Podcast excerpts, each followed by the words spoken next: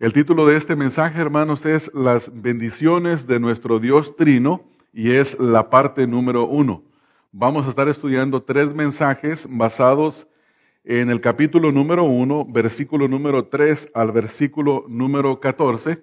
Y hoy es la primera parte que comprende los versículos número tres al versículo número seis. Y así sucesivamente estaremos estudiando esta porción y como ya les dije, le he titulado Las bendiciones del Dios Trino, porque hoy veremos las bendiciones del Dios, Padre en nuestra salvación, la próxima semana las bendiciones que nos trae Dios el Hijo, el Señor Jesucristo en la salvación, y finalmente en el tercer mensaje, las bendiciones de Dios el Espíritu Santo en la salvación. Hace muchos años escuché al pastor Chuck Swindoll contar un chiste acerca de un pastor que estaba pastoreando una iglesia y en esa congregación había dos hombres muy ricos, muy, muy influyentes. Y un día uno de esos hombres ricos influyentes, que eran muy perversos, murió. Y el que quedó vivo se le acercó al pastor y le dijo, pastor, quiero pedirle un gran favor. Quiero que en el día del funeral, en la eulogía, usted diga que mi hermano era una buena persona que era una persona amable, que era excelente. El pastor se quedó pensando y siguió escuchando. Y dice, si usted hace eso, yo voy a hacer un cheque ahorita mismo para que terminemos la construcción del templo. El pastor dijo, me parece bien. El hombre hizo el cheque, el pastor lo recibe, se va al banco, lo deposita y lo cambia. Y llega el día del funeral. Y en la eulogía se pone de pie el pastor y dice, fulano de tal era un hombre muy perverso, era malo, pero comparado a su hermano, era buena persona. No le cumplió el gusto de hacer la, eulogía. Hermanos, todos los seres humanos delante de los ojos de Dios somos malos. Eso es lo que la Escritura dice. No habemos ni uno solo bueno que cumpla el estándar de Dios. Solo hay uno que es bueno y es Dios. Y Él es digno de que se le den alabanzas, de que se le den expresiones verbales de gratitud en todo tiempo. Él es bueno. Él merece toda verdadera eulogía, toda verdadera alabanza. Y eso es precisamente el tema que vamos a estudiar nosotros en esta mañana. Así es que los invito a leer los siguientes versículos aquí en Efesios capítulo número 1, versículo número 3 al versículo número 6, donde dice, Bendito sea el Dios y Padre de nuestro Señor Jesucristo, que nos bendijo con toda bendición espiritual en los lugares celestiales en Cristo, según nos escogió en Él antes de la fundación del mundo, para que fuésemos santos y sin mancha delante de Él, en amor habiéndonos predestinado para ser adoptados hijos suyos por medio de Jesucristo, según el puro afecto de su voluntad para alabanza de la gloria de su gracia, con la cual nos hizo aceptos en el amado, con la cual nos hizo aceptos en el amado. Durante esas próximas tres semanas, como ya lo mencioné hace un momento, vamos a estar estudiando estas tres bendiciones que nos trae en esta porción de la escritura el apóstol Pablo acerca del Dios trino. Y en la primera semana vamos a estudiar eh, el Padre, que el Padre nos eligió, nos predestinó y nos aceptó en Cristo Jesús, versículos número 3 al versículo número 6. En el segundo mensaje, la segunda parte, estudiaremos que Dios, el Hijo, nos redimió, nos perdonó y nos reveló la voluntad del Padre, versículos número 7 al versículo número 12. Y en la última parte de esta serie vamos a aprender que Dios, el Espíritu Santo, nos selló y es nuestra garantía. Él es la garantía de nuestra salvación. Versículos número 7 al versículo número 14. Pero hoy específicamente vamos a estudiar la gran bendición que Dios el Padre nos ha concedido en Jesucristo para que nosotros le bendigamos siempre. Recuerde que ese es el propósito de este estudio, aprender y conocer la bendición de Dios el Padre para nosotros, para que nosotros le bendigamos siempre, le bendigamos siempre. El tema de esta epístola la encontramos en el versículo número 3, donde el apóstol Pablo dice, bendito sea el Dios y Padre de nuestro Señor Jesucristo. Lo que Pablo está diciendo en esta epístola a los Efesios es que Dios debe de ser bendecido, Dios debe de ser bendecido. Aquí Pablo comienza diciendo esto exactamente acerca del Señor Jesucristo, que Dios debe de ser alabado. La palabra que el apóstol Pablo utiliza aquí, bendecido, es la palabra eh, donde nosotros sacamos la palabra eulogía. En el griego esta palabra es eulogetos y en, en español nosotros decimos eulogía y significa ser digno de todo elogio verbal. O sea que Dios merece que nosotros siempre, en todo tiempo y durante toda nuestra vida le demos elogios verbales a Dios. Gracias a Dios por los alimentos, gracias a Dios por la comida, gracias a Dios por la vida, gracias por todo, aún por las cosas que son difíciles en nuestra vida. Dios es digno de ser ah, alabado, de ser adorado. Y esto es lo que el apóstol Pablo comienza diciéndole a los efesios. Encabeza esta epístola diciéndoles esta gran verdad. Y él quiere que ellos aprendan a bendecir a Dios y por eso les va a dar en estos versículos número 3 al versículo 14 estas tres magníficas bendiciones que Dios les ha dado y nos ha dado a todo creyente en cuanto a la salvación.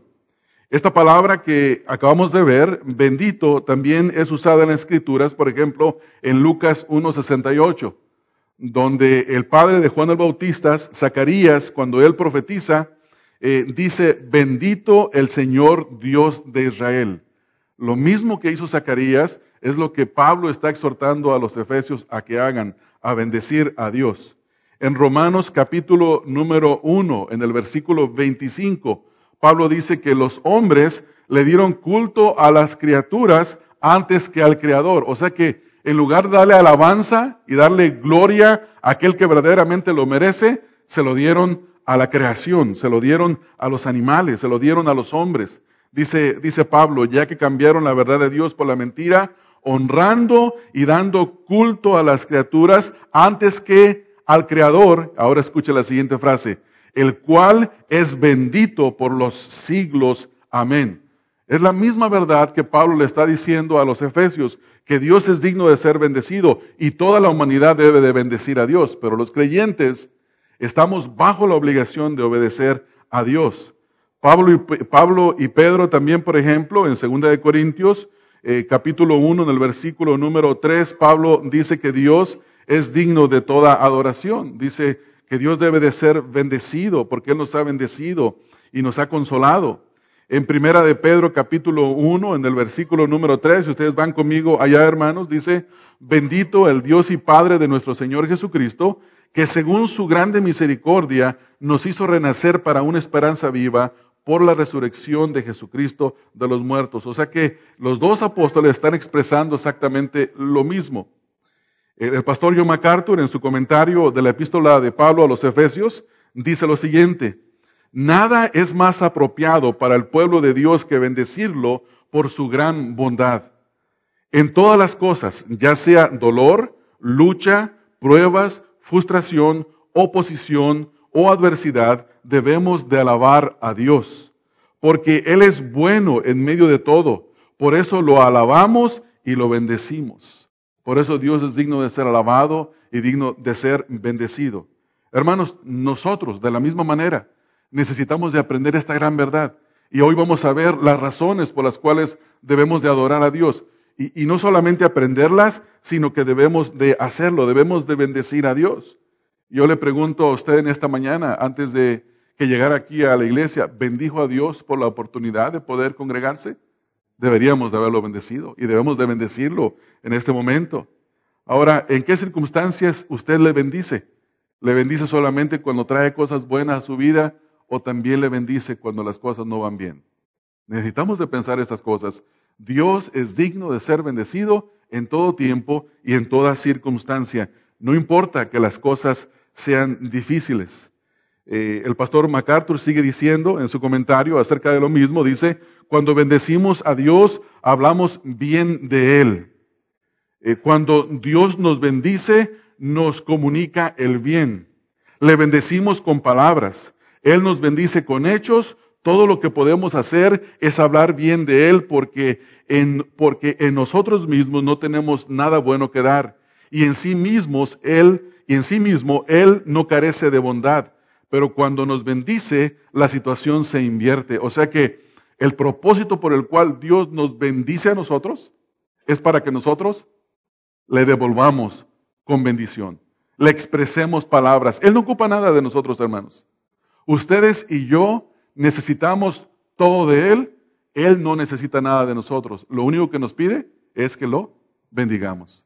Y por eso debemos darles expresiones nosotros al Señor de gratitud.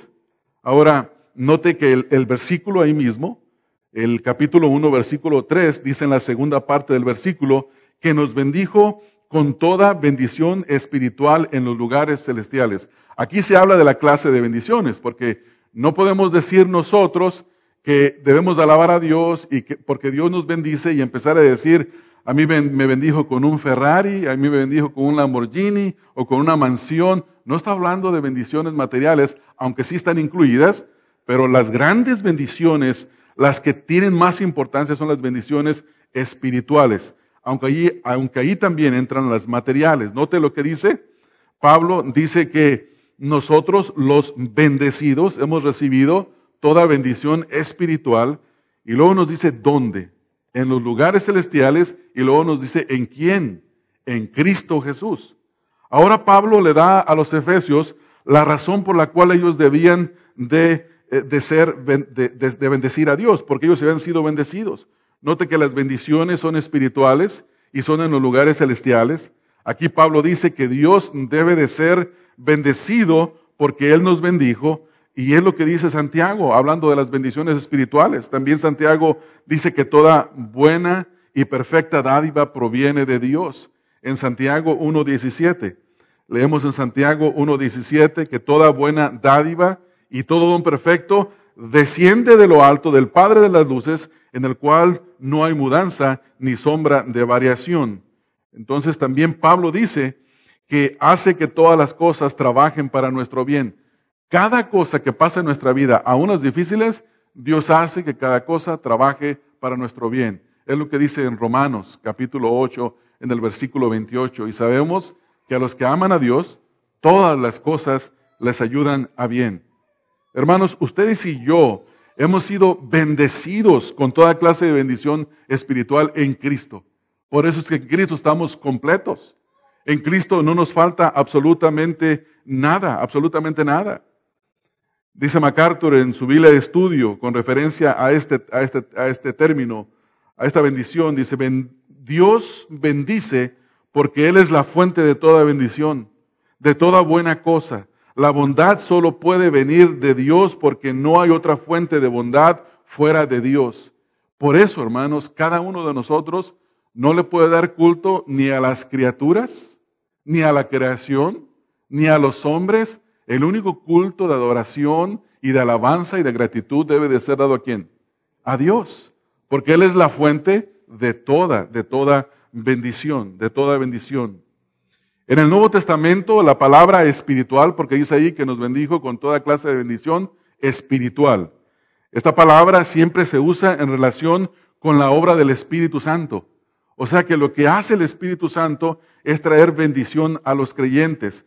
Y aquí no se refiere a las bendiciones inmateriales en oposición a las materiales, sino a la fuente, al origen divino de las bendiciones.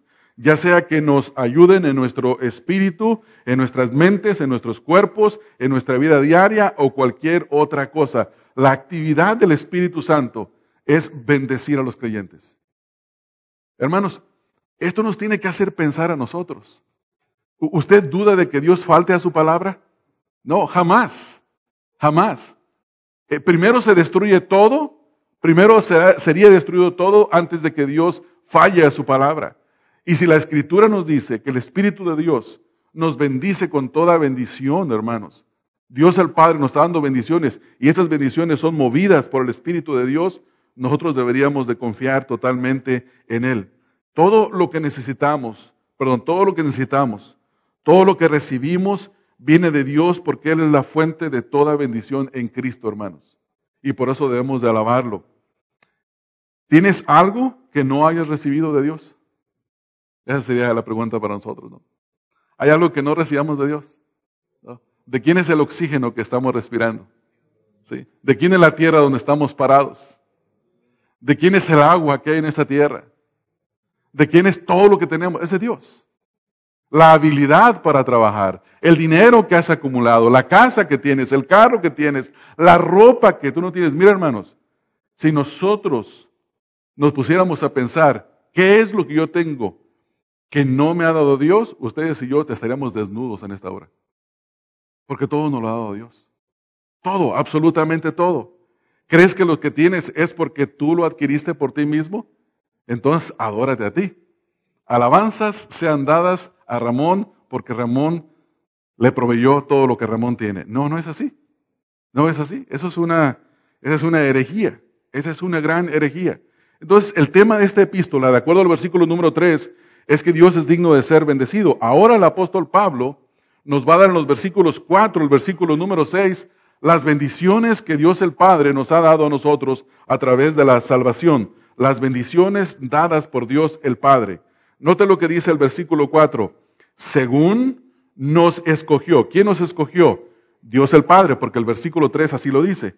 Según nos escogió en Él, hablando de Cristo, antes de la fundación del mundo, para que fuésemos santos y sin mancha delante de Él, en amor habiéndonos predestinado para ser adoptados hijos suyos por medio de Jesucristo, según el puro afecto de su voluntad. Versículo 6.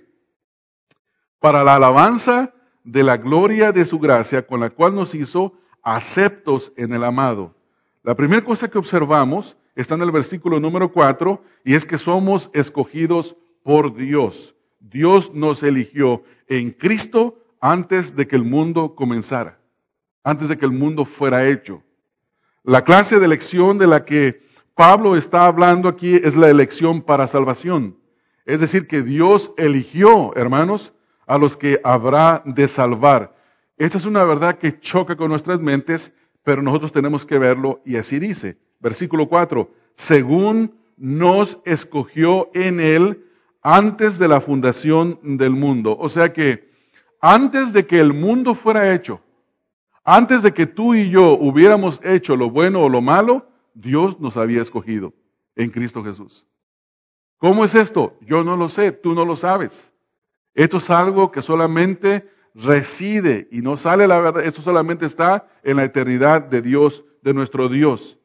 Aquí la palabra que, que está utilizando a, Pablo, hablando de la elección, eh, primeramente tenemos nosotros que entender que nadie puede venir a Dios por sí mismo. Por esa, por esa razón Dios tiene que traer a las personas hacia Él.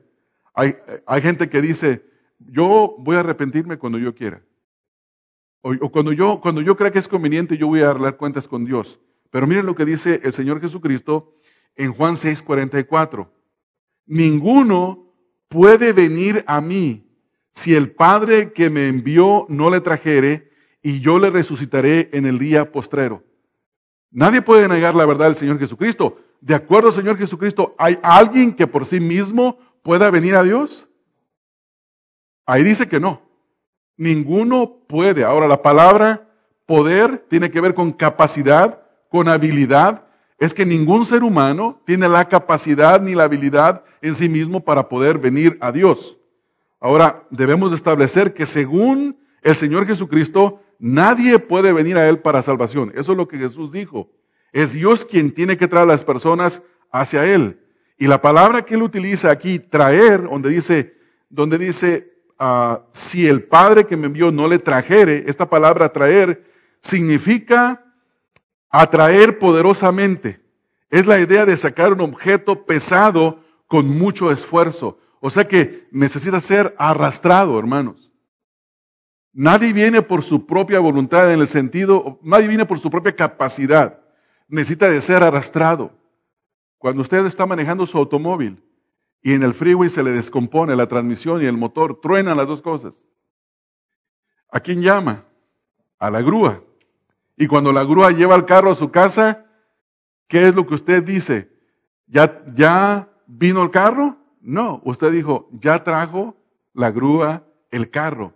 La grúa lo tuvo que arrastrar. Obviamente sobre sus ruedas o lo subió arriba. La grúa se lo trajo. O ponga, por ejemplo, esos lugares donde separan materiales. ¿Ha visto esas grandes, eh, esas grandes maquinarias que tienen un, un magneto, un imán muy poderoso? y está el carro abajo ya todo achicharrado, aplastado, y nomás le prenden el magneto y ¿qué hace?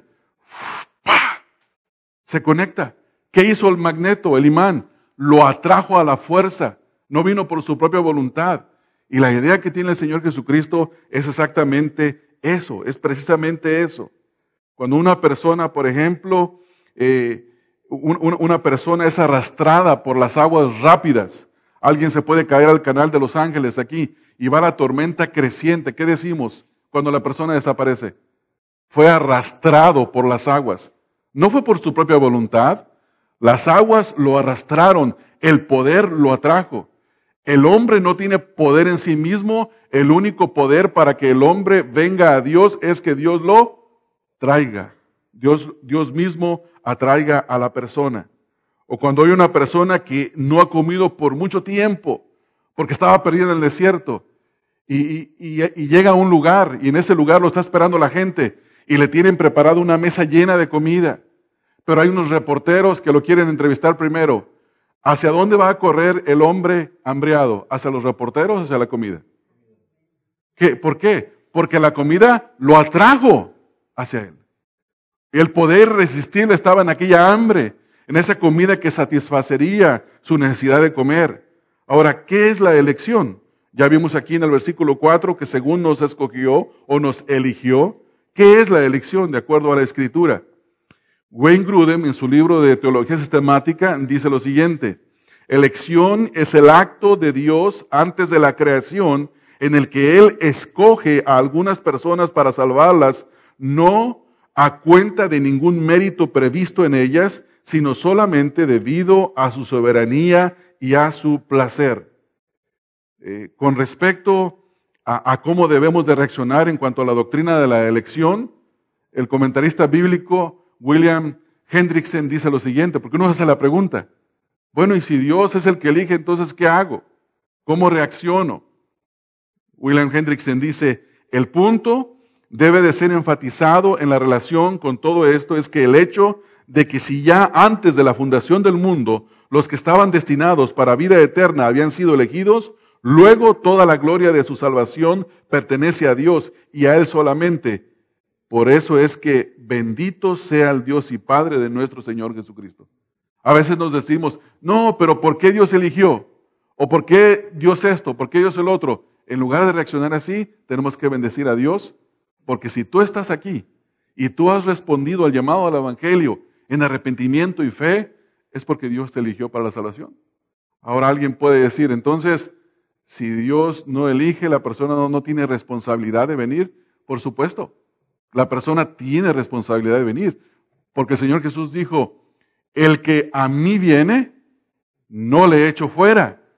Las personas cuando escuchan la predicación del Evangelio tienen la obligación de venir y de responder en arrepentimiento y en fe. Y por no hacerlo, el que no cree en el Hijo de Dios, la ira de Dios está sobre él. Hay una responsabilidad en el ser humano para venir. El hombre tiene que venir.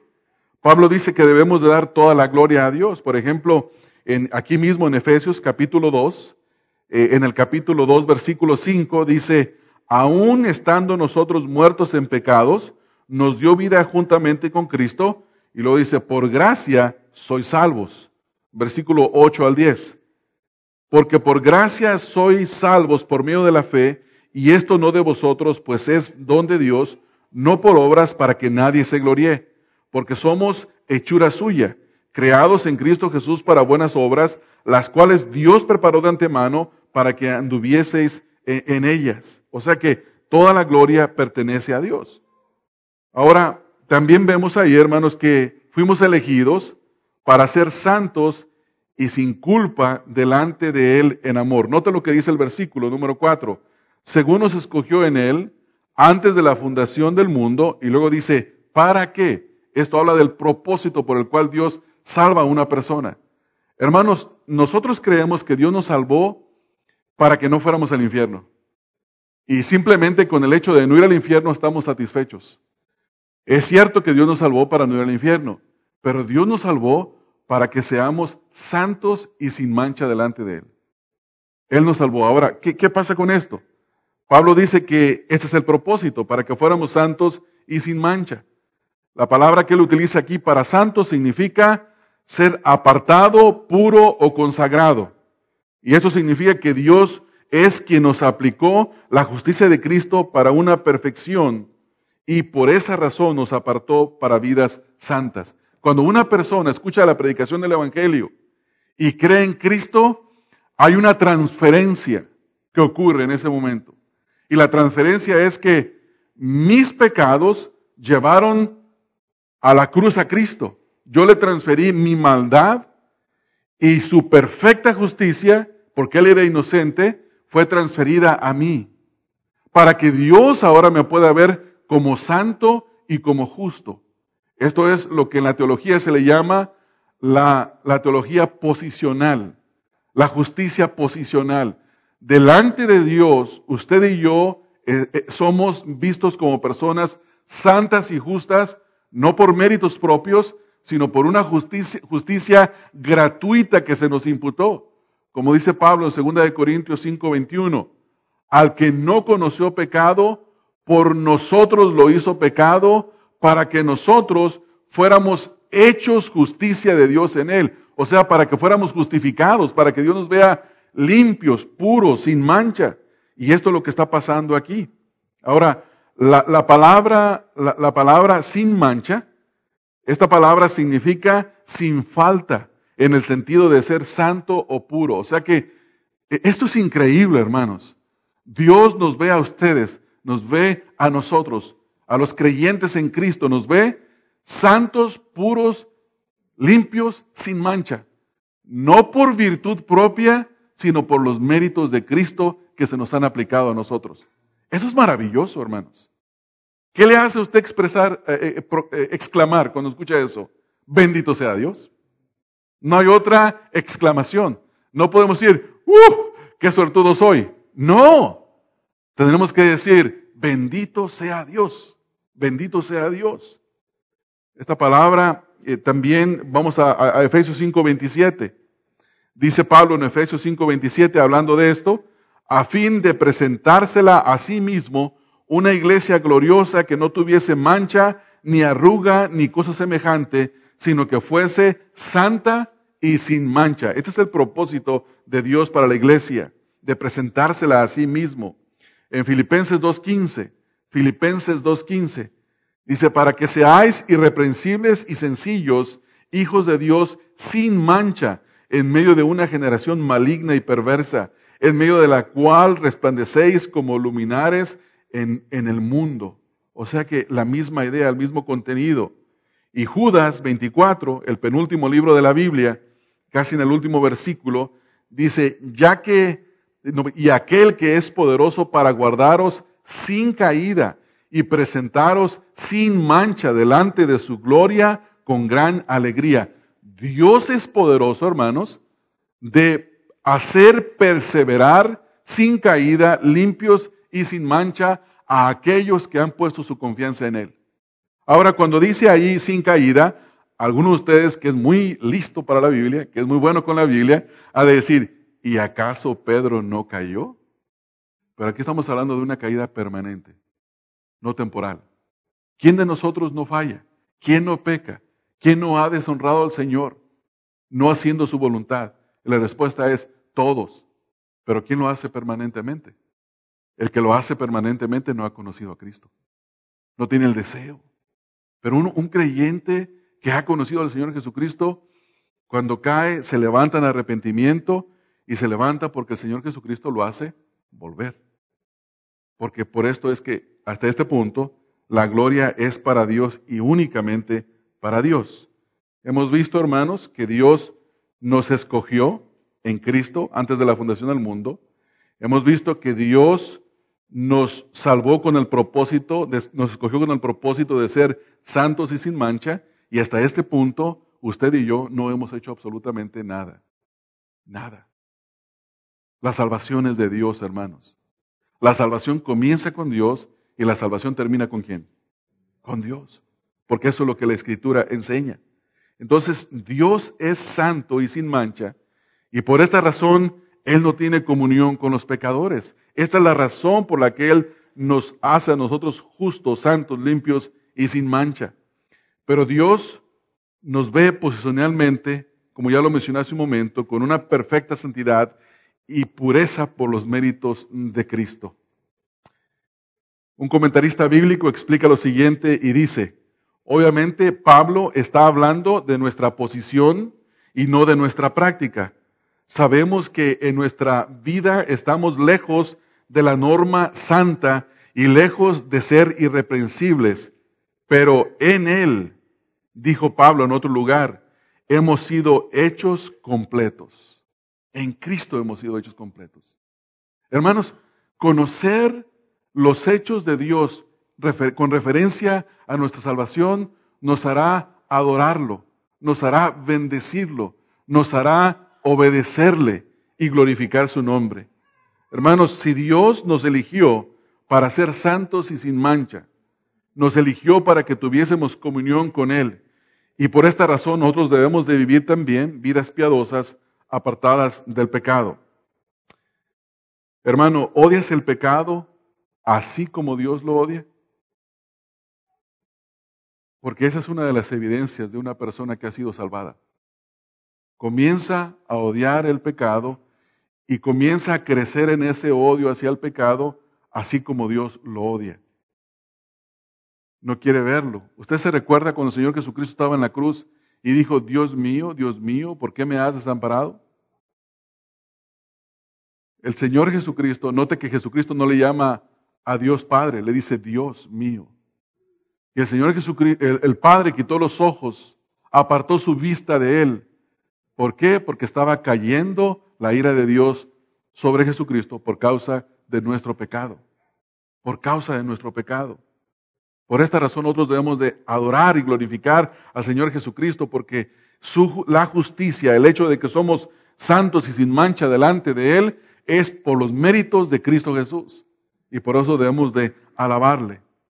En tercer lugar, somos predestinados por Dios. Versículo número 5 hasta la primera parte del versículo número 6, donde dice, en amor, habiéndonos predestinado para ser adoptados hijos suyos por medio de Jesucristo, según el puro afecto de su voluntad, para alabanza de la gloria de su gracia. Hasta ahí nada más, hermanos.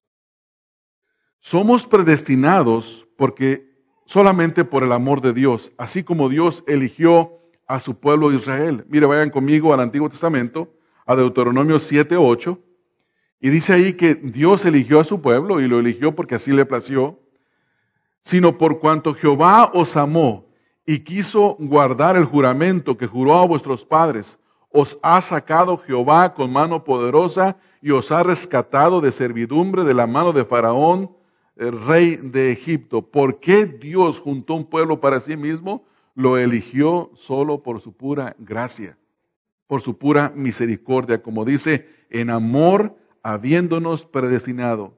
Y esto es, esto es también sumamente importante. Pues qué no, ¿verdad, hermanos? ¿Qué parte de la escritura no es sumamente importante? Pablo dice que Dios lo hizo en amor. Y la clase de amor a la que Pablo se está refiriendo es la del amor divino, el amor ágape. No se refiere al amor de las emociones, tampoco se refiere al amor de la amistad, más bien se refiere al amor que tiene la disposición de suplir las necesidades de otro. Al amor sacrificial, porque esa fue la clase de amor con la que Cristo nos amó. Cristo dio su vida por nosotros. Jesús dice, y habla de esta clase de amor, dice que el amor que se sacrifica al punto de dar la vida por los demás, es el amor con el que Dios ama. En Juan 15, 13, este, eh, Juan 15, 13 dice, este es mi mandamiento, que os améis unos a otros como yo os he amado. Y la pregunta es, ¿cómo nos amó el Señor? Mas Dios muestra su amor para con nosotros en que siendo aún pecadores, Cristo murió por nosotros. Un amor sacrificial, un amor de sacrificio. Y esto es lo que Pablo está diciendo que eso es precisamente lo que Jesús hizo, morir por nuestros pecados. Dios el Padre planeó la muerte del Señor Jesucristo a nuestro favor antes de la fundación del mundo y lo hizo, hermanos, por amor. ¿Podemos ver eso, hermanos? Podemos ver de que antes de que Dios hiciera este mundo, Dios había planeado la muerte de su Hijo para amarnos a nosotros, para que Jesucristo muriera por nosotros. Nos eligió, nos predestinó y mandó a su Hijo a morir por amor. Esto lo hizo por amor. Por eso nadie puede acusar a Dios de ser solamente Dios de justicia. Dios es Dios de amor. De tal manera, dice la Escritura, amó Dios al mundo que ha dado su Hijo unigénito para que todo aquel que en Él cree no se pierda, mas tenga vida eterna.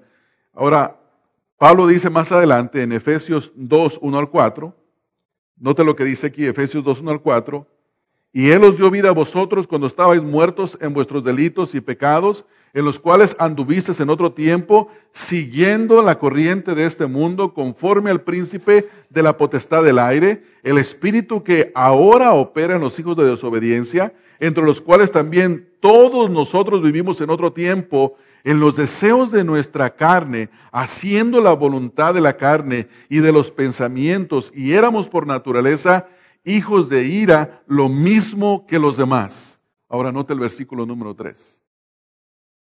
Pero Dios, pero Dios que es rico en misericordia, por su gran amor con que nos amó. Eso es lo que está diciendo. Dios nos eligió, nos predestinó y todo esto lo hizo por el gran amor con que nos amó, hermanos. El gran amor de Dios se ha mostrado aquí. Se mostró de una forma tremenda.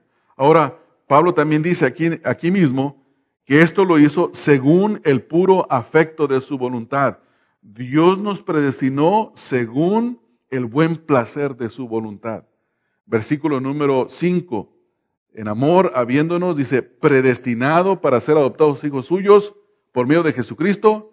Nota la última frase. Según el puro afecto de su voluntad. O sea que nada lo influenció. Él solo por sí mismo decidió elegirnos, decidió enviar a Jesucristo para salvarnos, según el puro afecto de su voluntad. Dios decidió elegirnos para salvación porque a Él le causó satisfacción hacerlo. Y lo hizo porque Él lo decidió hacer, hermano. O sea que esto Dios lo hizo en amor y lo hizo por su propia voluntad. Es tremendo. Esto es tremendo. William Hendrickson dice lo siguiente con respecto a esta frase. Cuando el Padre eligió a un pueblo para sí mismo, decidiendo adoptarles como hijos propios, fue por motivo únicamente por el amor. Por eso no fue esto resultado de una simple determinación sino un acto de supremo deleite. Alguien podría estar totalmente decidido a someterse a una seria operación. También podría haber determinado hacer un precioso jardín de rosas. Ambos son aspectos de la voluntad. Sin embargo, solamente el último, es decir, el hacer el jardín de rosas, tiene que ver con el deleite. Vale decir que según el beneplácito de su voluntad. O sea que fue algo que Dios hizo con deleite. Hermanos, Dios no es como nosotros. Dios vio nuestra necesidad, hombres y mujeres pecadores, y no, no fue como nosotros cuando vemos a una persona en necesidad. Y luego vemos a alguien que está en necesidad y decimos, pobrecito, voy a ayudarle. Y sacamos un dólar de la bolsa y creemos que hicimos una gran obra. Y nunca lo volvimos a ver, nunca nos volvimos a acordar de la persona. O si ayudamos a alguien, decimos que es que mira, pobrecito. Hasta como que, como que lo hacemos con dificultad. Pero Dios nos vio en nuestra gran necesidad y no dijo, pobrecitos. Él se movió a misericordia y lo hizo con beneplácito, de buena gana. Lo hizo con amor. Esto es increíble. Esto tiene que quitar en nosotros, hermanos, la idea esa dura que ponemos de Dios, de que sí, Dios nos, nos recibió, pero como que no tenemos mucha confianza de acercarnos a Dios. Hermanos, si Él en la eternidad decidió amarte, elegirte a través de su Hijo, enviándolo a morir por nuestros pecados, ¿cómo no nos acercamos a Él confiadamente, hermanos? Tenemos que acercarnos con confianza a Dios, porque esto Él lo hizo por amor. Ahora, Cuando Dios nos eligió en la eternidad, no lo hizo, como ya dije, mecánicamente, sino porque le causó placer hacerlo. Ahora vamos al versículo número 6. Versículo número 6. Pablo dice, en tercer lugar, que somos aceptados por Dios. Es Dios quien nos acepta, dice ahí, para alabanza de su gloriosa gracia. Dice, para alabanza de su gloriosa gracia, con la cual nos hizo aceptos en el amado. Pero vamos a ver la palabra para alabanza de su sola gracia. Y hacemos las siguientes preguntas. ¿Por qué Dios hizo todo esto por nosotros? ¿Por qué quería que fuéramos sus hijos? ¿Por qué? Hay una razón por la que Dios hace las cosas. Dios no hace las cosas por inercia o porque estaba aburrido y se le ocurrió hacer algo. Dios hace las cosas porque tiene un plan, tiene propósito en hacerlos. Según las escrituras, somos salvos y hechos hijos de Dios para la alabanza de su gloria, porque eso es lo que nos dice Pablo aquí en el versículo 6. Para la alabanza de su gloriosa gracia.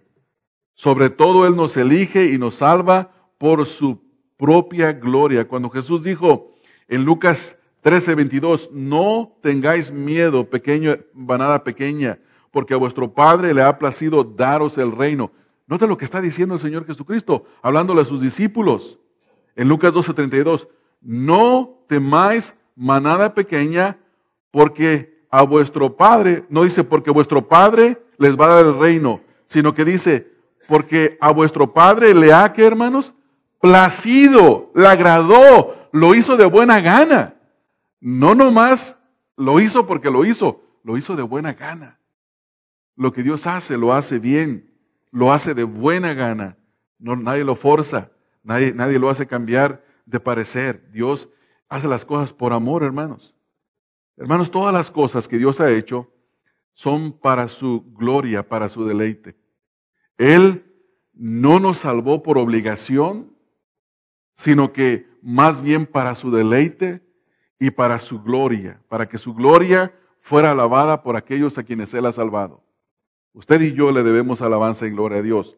Ahora la última parte del versículo número 6, la última parte del versículo 6, dice, con la cual, a esta frase, la cual se refiere a su gracia, con la cual nos hizo aceptos en el amado. Hoy en día hay muchos que hablan acerca de aceptar a Cristo. Acepta a Cristo, acepta a Cristo. Pero la realidad es que Dios es quien nos acepta a nosotros, hermanos. Es Dios quien nos aceptó a nosotros. ¿Y sabe cuándo lo hizo? Antes de la fundación del mundo. Y hoy la gente dice, ven, acepta a Cristo. E, eso, es, eso, eso no es así. Podemos recibir la gracia de Dios, pero Dios aceptó a los que han sido para salvación. Vivimos en una época donde el mensaje del Evangelio está tan centrado en el hombre y no en Dios. En lugar de decir, ruega que Dios te acepte, ¿qué le decimos a las personas? Acepta a Dios. No, el peso de la carga no está en Dios. El peso de la carga está en el hombre. No está Dios ahí diciendo, por favor, por favor, acéptame, acéptame. Yo ya envié a Cristo a morir por tus pecados, pero por favor, acéptame. ¿No está diciendo eso? Eso es voltear los papeles y ponerlo a Dios como necesitado y al hombre como Dios, quien toma decisiones. No, hermanos, la decisión eterna, la decisión de salvar y aceptar, la tomó Dios en su sola soberanía en la eternidad. No se toma hoy, hermanos. No es el hombre el que la toma hoy. Y, y perdón, algunos de ustedes quizás están sufriendo conflicto en su mente porque toda la vida han escuchado eso. Acepta a Cristo. Ándale, déjalo entrar a la puerta de tu corazón. Eso no es así. El único pasaje que habla de eh, eh, que el Señor está a la puerta y llama es un pasaje dado a la iglesia, a creyentes, no a incrédulos. Es, es creer en Cristo. Cuando una persona cree en Cristo es porque Dios le ha aceptado. La palabra aceptar es otorgar, significa otorgar gratuitamente la buena voluntad beneficiosa de Dios. Si tú aceptas a alguien, le estás otorgando tu voluntad. Cuando una persona se casa, ambos se tienen que aceptar, ¿no es así? Más vale. Más vale que alguien eh, que se acepten ambos. ¿Qué es lo que hacen en las nupcias? En los votos. ¿Prometes? ¿Aceptas a fulana de tal como tu esposa? ¿Aceptas a, a fulano de tal como tu esposo? Ahí está propio, ahí está bien. Pero en cuanto a la salvación, es Dios quien tiene que aceptar al hombre y no el hombre quien tiene que aceptar a Dios. Esto es lo que enseña la Escritura, hermanos. Pablo dice, con la cual nos hizo aceptos en el amado. Ahora, Dios es quien nos ha aceptado a nosotros. Vuelvo a citar a John MacArthur y él dice, aquí la frase eh, con la cual se refiere a la gracia divina, se refiere al amor y favor inmerecidos que ha hecho posible que los creyentes sean aceptados por Dios mediante la muerte sustitutiva y la justicia imputada que han sido ministradas por Jesucristo. Hermanos, según Pablo, hemos sido aceptados por Dios para su gracia o por su gracia. No fueron nuestras buenas obras, no fue nuestra humildad para creer, sino la admirable gracia de Dios que nos ha recibido, hermanos. Pensé que iban a decir, amén. Y por esta razón somos amados de Dios, al igual que Dios ama a su Hijo Jesucristo.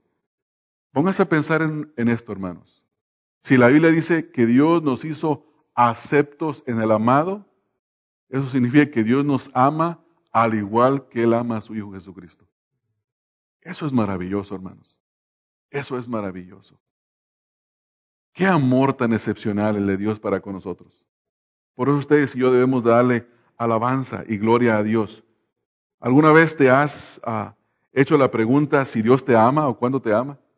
¿Nunca se han preguntado eso? Yo sí, hermanos. Y ustedes son pecadores como yo, ustedes también se han hecho la pregunta. ¿De verdad me ama Dios? Ahí está tu respuesta. Dios te hizo aceptable, Dios te aceptó en Cristo Jesús. Él verdaderamente te ama. La respuesta es que Dios nos ama perfectamente, así como Él ama a su Hijo, hermanos. Concluyendo, hermanos, nuestro mensaje, hemos visto que la razón por la cual adoramos y bendecimos a Dios es porque Él es digno de ser bendecido por toda la eternidad, por lo que Él ha hecho en la eternidad para con nosotros. En primer lugar, vimos que Él nos escogió en la eternidad para ser santos y sin mancha delante de Él. También aprendimos que Dios nos, que nos predestinó para que seamos sus, sus hijos en Jesucristo según el puro afecto de su voluntad. O sea que lo hizo voluntariamente, no lo forzó nadie. Y finalmente hemos visto que Dios nos hizo aceptos en el amado según su pura gracia. Un poeta escribió lo siguiente, y él dice, busqué al Señor y después supe que Él movió mi alma a buscarlo. Buscando yo, no fui el que le encontré. Oh Salvador verdadero, no, tú me encontraste a mí. Hermanos, nosotros hemos, hemos dicho muchas veces, eh, encontré a Dios, ¿verdad? Acepté a Cristo. El día que yo me arrepentí. Y eso es cierto desde nuestra perspectiva. Pero cuando leemos la escritura, ¿qué aprendemos, hermanos? Que Dios nos eligió en la eternidad, antes de la fundación del mundo, sin que hubiéramos hecho aún ni lo bueno ni lo malo. Que Dios nos predestinó para que fuéramos sus hijos y todo esto lo hizo según el puro afecto de su voluntad. Nadie lo influenció, nadie le torció el brazo, nadie lo sobornó.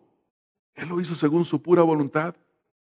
Y aprendimos también finalmente que Él nos hizo aceptados, nos aceptó a nosotros en el amado según su pura gracia.